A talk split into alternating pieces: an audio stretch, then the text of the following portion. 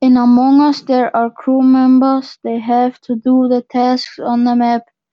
Each crew member has a certain number of tasks and that have to be done in the game. There are general tasks, short tasks and long tasks. When all tasks are done, the crew members have won.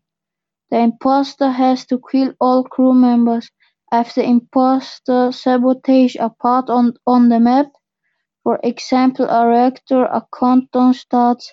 If they don't make it, the crew members have lost and the imposters have won.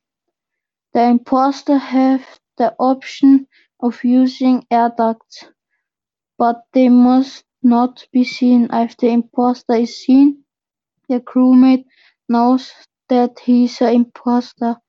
You can start a meeting in which you have found a corpse and sabotage it or you press the red button. At the meeting you can vote if the majority voted for blue, for example, he was kicked out of the game, and if blue were the imposter, the crew members would have won.